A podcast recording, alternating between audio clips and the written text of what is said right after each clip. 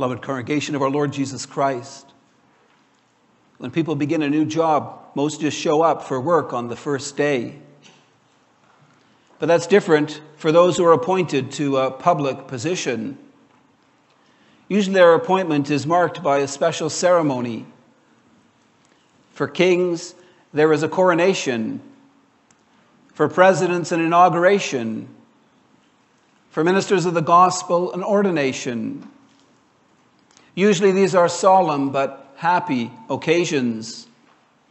There is a recognition of the privileges and the responsibilities of the work that a person's about to begin. The newly appointed person is required to make a commitment, usually in the form of an oath, to faithfully carry out the duties of his office. And then the work begins.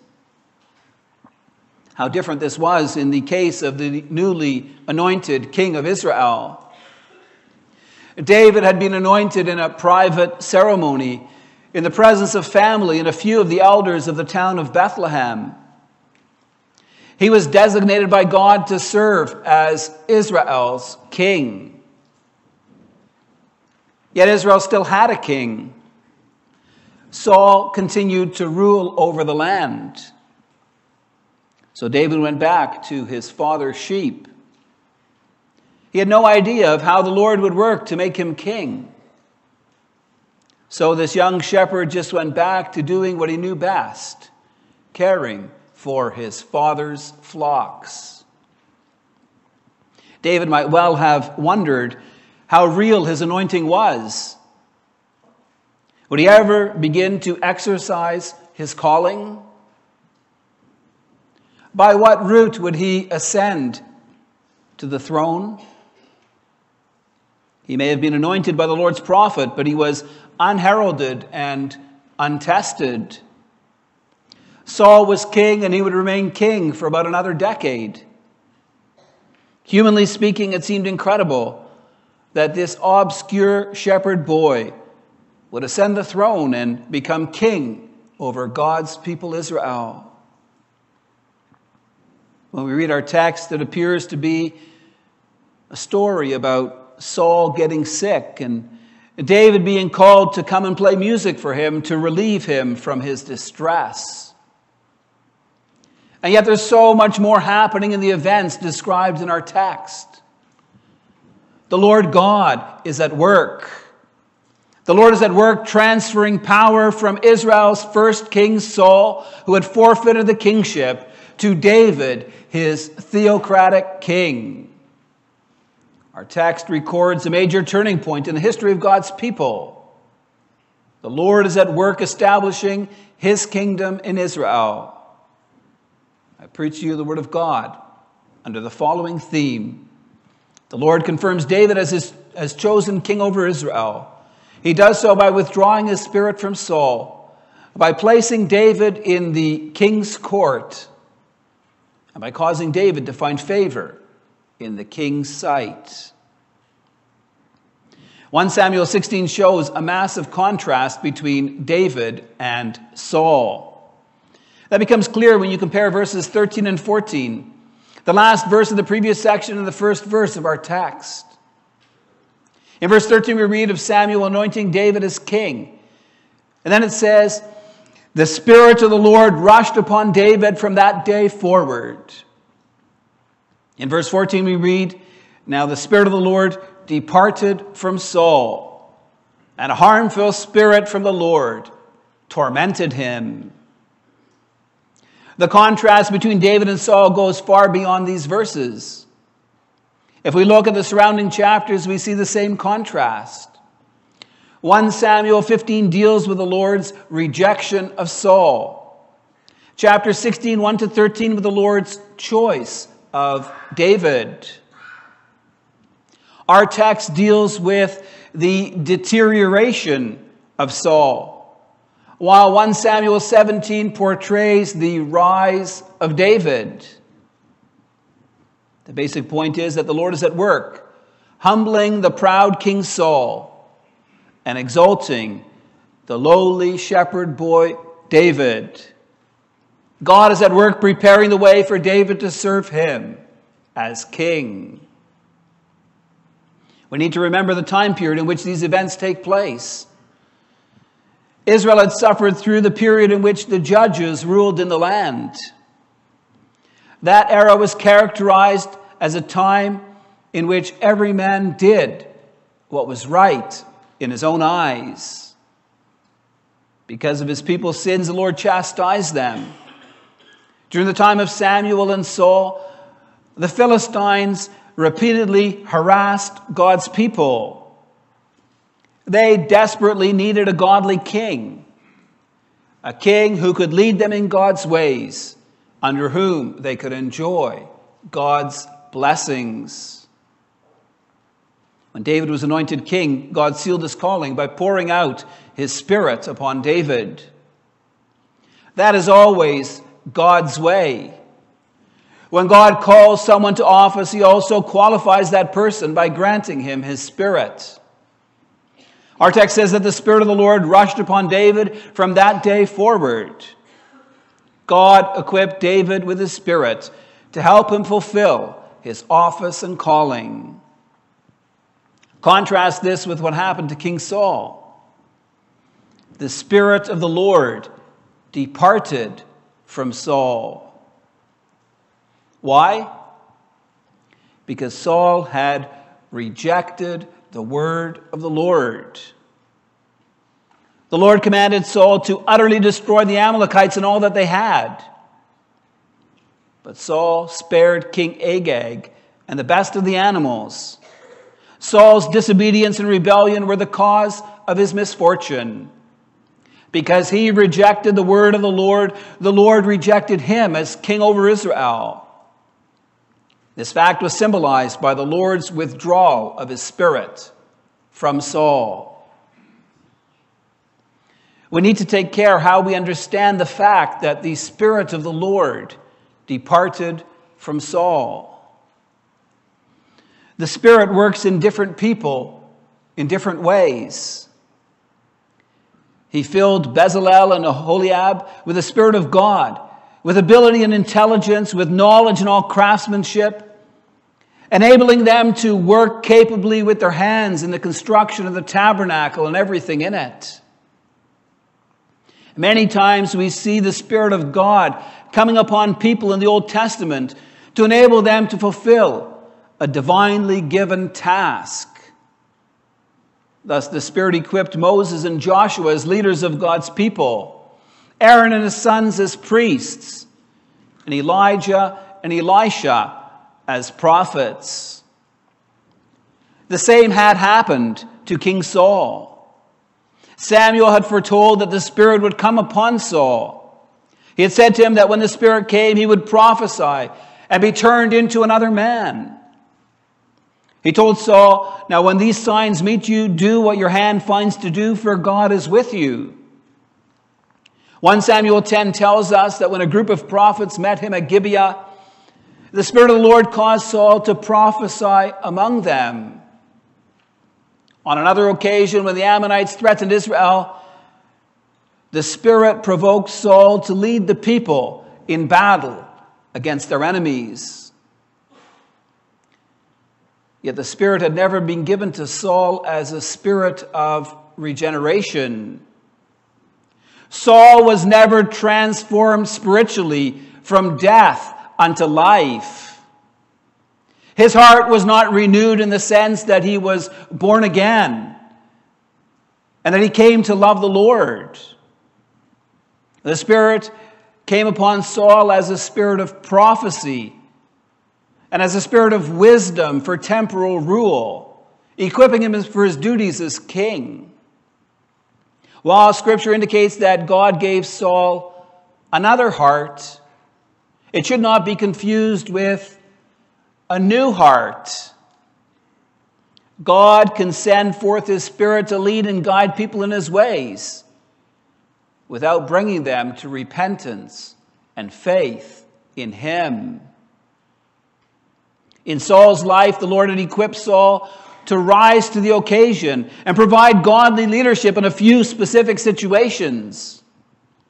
Yet because Saul's heart was not transformed, he did not wholly commit himself to the Lord and his ways. When Saul clearly showed forth his rejection of the Lord, the Lord rejected him as Israel's king. The Spirit of the Lord departed from Saul, and a harmful spirit from the Lord tormented him. This evil spirit came back repeatedly to trouble Saul. Some ask how it is possible for the Lord to send an evil spirit upon Saul. We need to remember that the Lord is sovereign king, not just over the physical universe, but also over the spiritual hosts of wickedness. Clearly, God is not the author of sin. Saul was responsible for his own sin. He forsook God, and therefore God forsook him. By rejecting the word of the Lord, Saul drove the Spirit of the Lord away from him. And in doing so, he became prey for an evil spirit. For if God and his grace do not rule over us, then sin and Satan will have mastery over us. Some say that Saul suffered mental illness. That may be true. Yet Scripture does not give us a psychological assessment of Saul, but rather a spiritual one. It was rebellion, rejection of the Lord's commands, and a refusal to repent that led to God's rejection of Saul, the withdrawal of the Holy Spirit from him, and his torment under a terrorizing spirit. We can draw some important lessons from this, beloved. The Holy Spirit can work in people without bringing them to salvation. Hebrews 6, verse 4 speaks about those who have once been enlightened, who have tasted the heavenly gift, who have shared in the Holy Spirit and tasted the goodness of the Word of God, and who nevertheless fall away. 2 Peter 2, verse 20 speaks about some who have escaped the defilements of the world through the knowledge of the Lord and Savior Jesus Christ, who again were overcome by sin. Clearly, the Holy Spirit can allow us to share in some of the benefits of the gospel without causing us to be born again. What's important in our lives is that we heed the Spirit's call, that we repent of our sins and believe in the gospel. How can I know if I'm a true believer? How can I know if I truly love the Lord? The Lord Jesus made clear in John 14 that those who love him keep his commandments. This is the test that Saul failed time and again. Those who love the Lord desire godliness. They hunger and thirst for righteousness. They put off the old self and put on the new self, being renewed in the image of Christ, their Savior. And when they sin, they'll not just be sorry, but they'll repent and turn from it to serve the Lord afresh. Beloved, our text should not make us fearful about our faith. The goal in speaking about these things is not to undermine your assurance of faith. When through the power of the Holy Spirit we believe in Jesus Christ unto salvation, and the regenerating Spirit makes his home in us, we may be assured that we are saved and that God will never let us go. Scripture clearly speaks of God's preserving care over those whom he has made his own in Jesus Christ.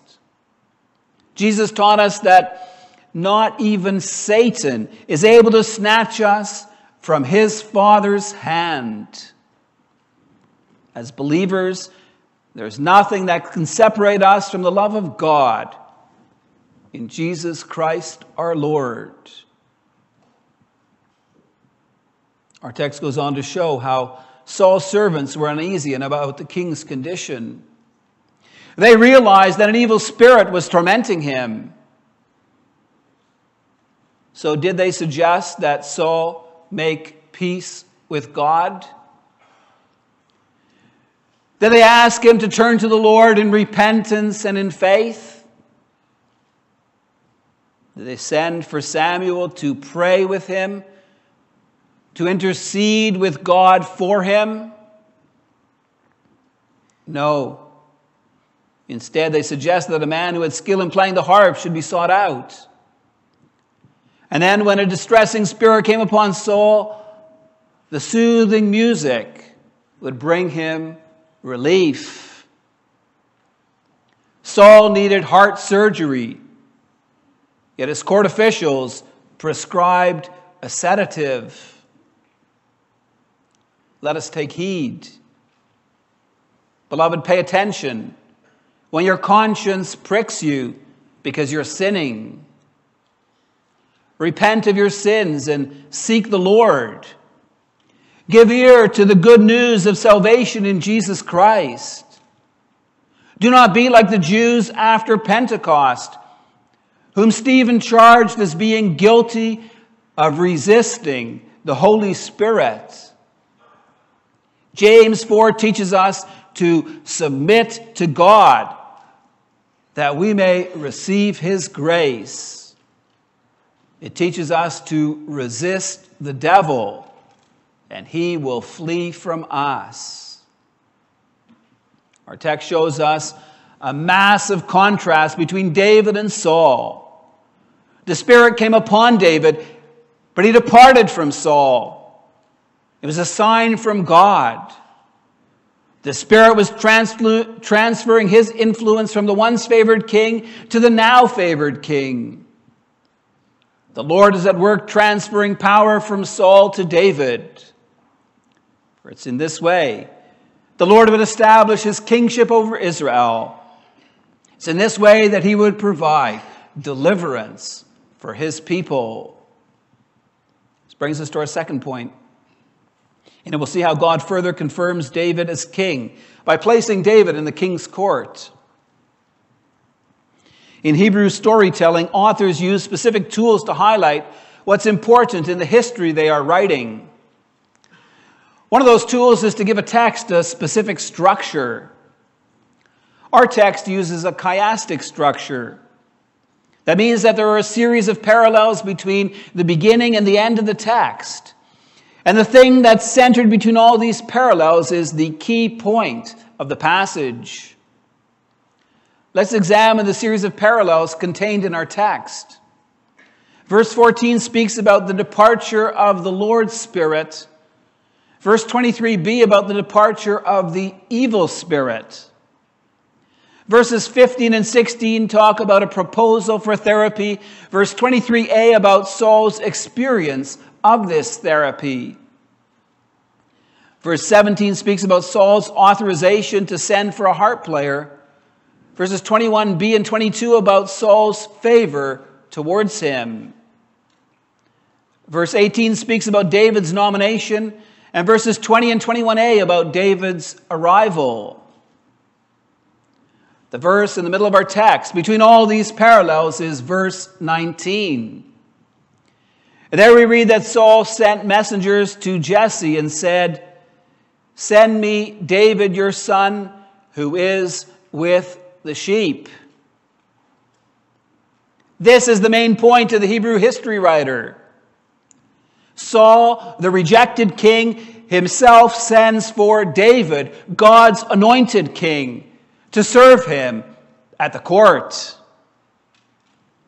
What irony that the rejected king unknowingly seeks to obtain relief from the newly anointed king. This irony is intensified by the words used to tell the story of Saul requesting David to come and serve him in his court. Please note the use of the word provide in 1 Samuel 16. In Hebrew, the, the word to see is actually used. In verse 1, the Lord had told Samuel, I have seen that is provided for myself a king among Jesse's sons. In verse 17, Saul says to his servants, Provide for me a man who can play well and bring him to me. The author of this book is conveying a strong message to us. He's saying to us, Look at that. Doesn't that beat all? David is not only the Lord's choice, but also Saul's choice. Doubly chosen. What a confirmation that David is the Lord's chosen king over Israel. Saul didn't know when he gave the order for Jesse to send David to him that he was inviting his successor into the palace. He didn't know that David was the very one of whom Samuel had said, The Lord has torn the kingdom of Israel from you this day and has given it to a neighbor of yours who is better than you. It is marvelous to see God working behind the scenes, bringing his purposes to pass. For David, being called to serve in the palace would have been a test. He could not be sure that Saul did not know about his anointing. If he did, Saul may very well have been calling David to give opportunity to put him to death. So David's trust in God, his trust in the Lord's promises, was tested. Further, David was called upon specifically to deal with the evil spirit that was tormenting Saul. He was entering into a spiritual battle. Finally, David, as the Lord's anointed king, was called to serve. He who had been appointed king over the land was now being asked to serve the existing king. In a sense, David here serves as a forerunner of the Christ. It was the dire need of Saul that caused Jesse to send forth his anointed son. Likewise, it was a world devastated by sin that caused the Father to send forth his beloved Son, Jesus Christ. Jesse sent David not with weapons of warfare, but with tokens of his goodwill. In the same way, the Father sent his Son not to condemn the world, but in order that the world might be saved through him. Jesus, too, came to serve. Though he was in the form of God, he did not count equality with God a thing to be grasped, but emptied himself, taking the form of a servant, being born in the likeness of men. Like David, Jesus' anointing to office was followed by testing. Immediately after Christ's anointing by the Spirit in the Jordan River, he was taken into the wilderness to be tempted by Satan. In both David and Jesus' ministries, the struggles and the trials they faced early on prepared them for their tasks later. We can only stand back and admire the wondrous working of our God. David had been called to reign over Israel Yet the time had not yet come for him to occupy the throne. This unsophisticated shepherd boy needed training. Observe God's providential hand at work in allowing David to become familiar with court life. For a season, he dwelt in the royal court, having opportunity to note its ways to observe its corruptions, to discover its needs. God's hand was at work preparing his designated king for his future task. Beloved, there are also times when we undergo testing and trials. We don't always understand why this is necessary. At times, we lament the struggles we face. At times, we even feel like God is dealing unfairly with us. We need to remember that God has a plan for our lives and for the lives of all those around us.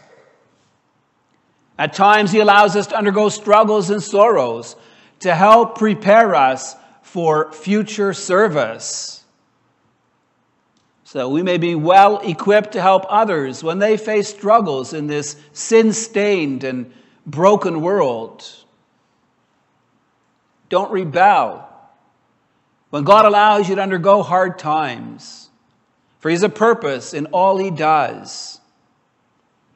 Trust that God will also use the sad and trying things we face in life for the good of all those who love him.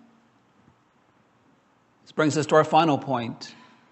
In it, the Lord confirms David's kingship by causing him to find favor in the king's sight. Our text goes on to show not just God's approval of David, but also Saul's. David's ministry to Saul was very effective. Verse 23 of our text says, and whenever the harmful spirit from God was upon Saul, David took the lyre and played it with his hand. So Saul was refreshed and was well, and the harmful spirit departed from him. God blessed David's service.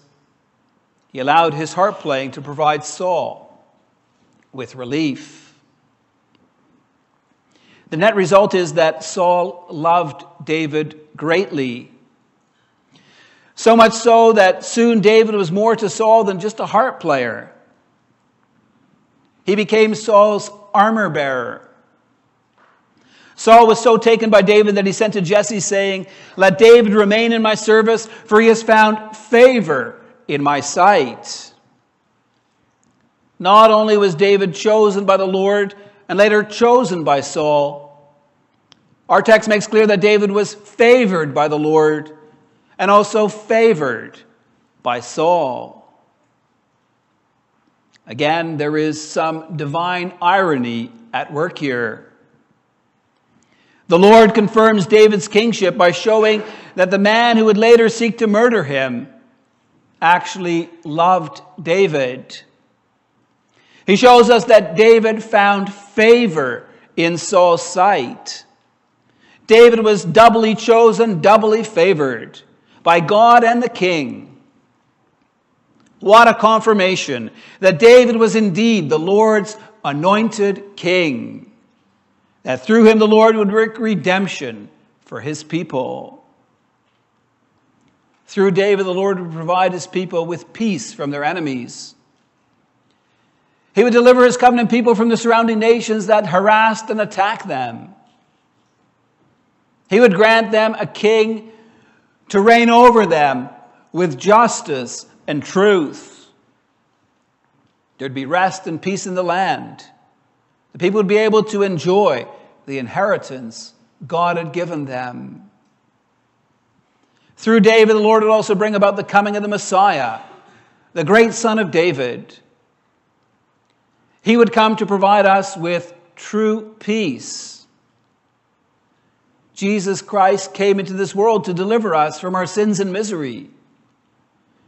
And today he rules over us as eternal King from the throne in heaven above. By his mighty power, he defends and preserves us from our mortal enemies the devil, the sinful world, and our sinful flesh. He's promised us an inheritance in His eternal joy and glory.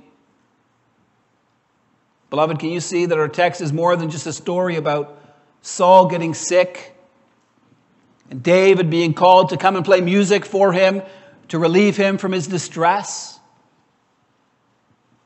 Do you see God at work establishing his kingdom in Israel? Do you see him working for the salvation of his people? Now, please consider our situation today. Are you aware of God working in your life and in the lives of those around you? Do you have eyes of faith? Do you see his hand at work in our midst? Are you resisting God's work in and through you? Or are you a willing instrument in God's hand, serving the furtherance of his kingdom? Let me be clear, beloved. God's work does not depend on us. He can accomplish his purposes in spite of us. The Lord is the living God of all the earth. As Almighty God, he can and he will accomplish all that he wills. Our text has shown us the consequences of rejecting the Lord's commands and refusing to repent. The wages of sin are death, but the free gift of God is eternal life in Christ Jesus our Lord. Therefore, let us heed the call of the gospel, repenting of our sins and believing in the Lord Jesus Christ. For then we too will find favor in God's sight being able, being enabled to serve Him in our lives, being allowed to share in His gracious blessings. Amen.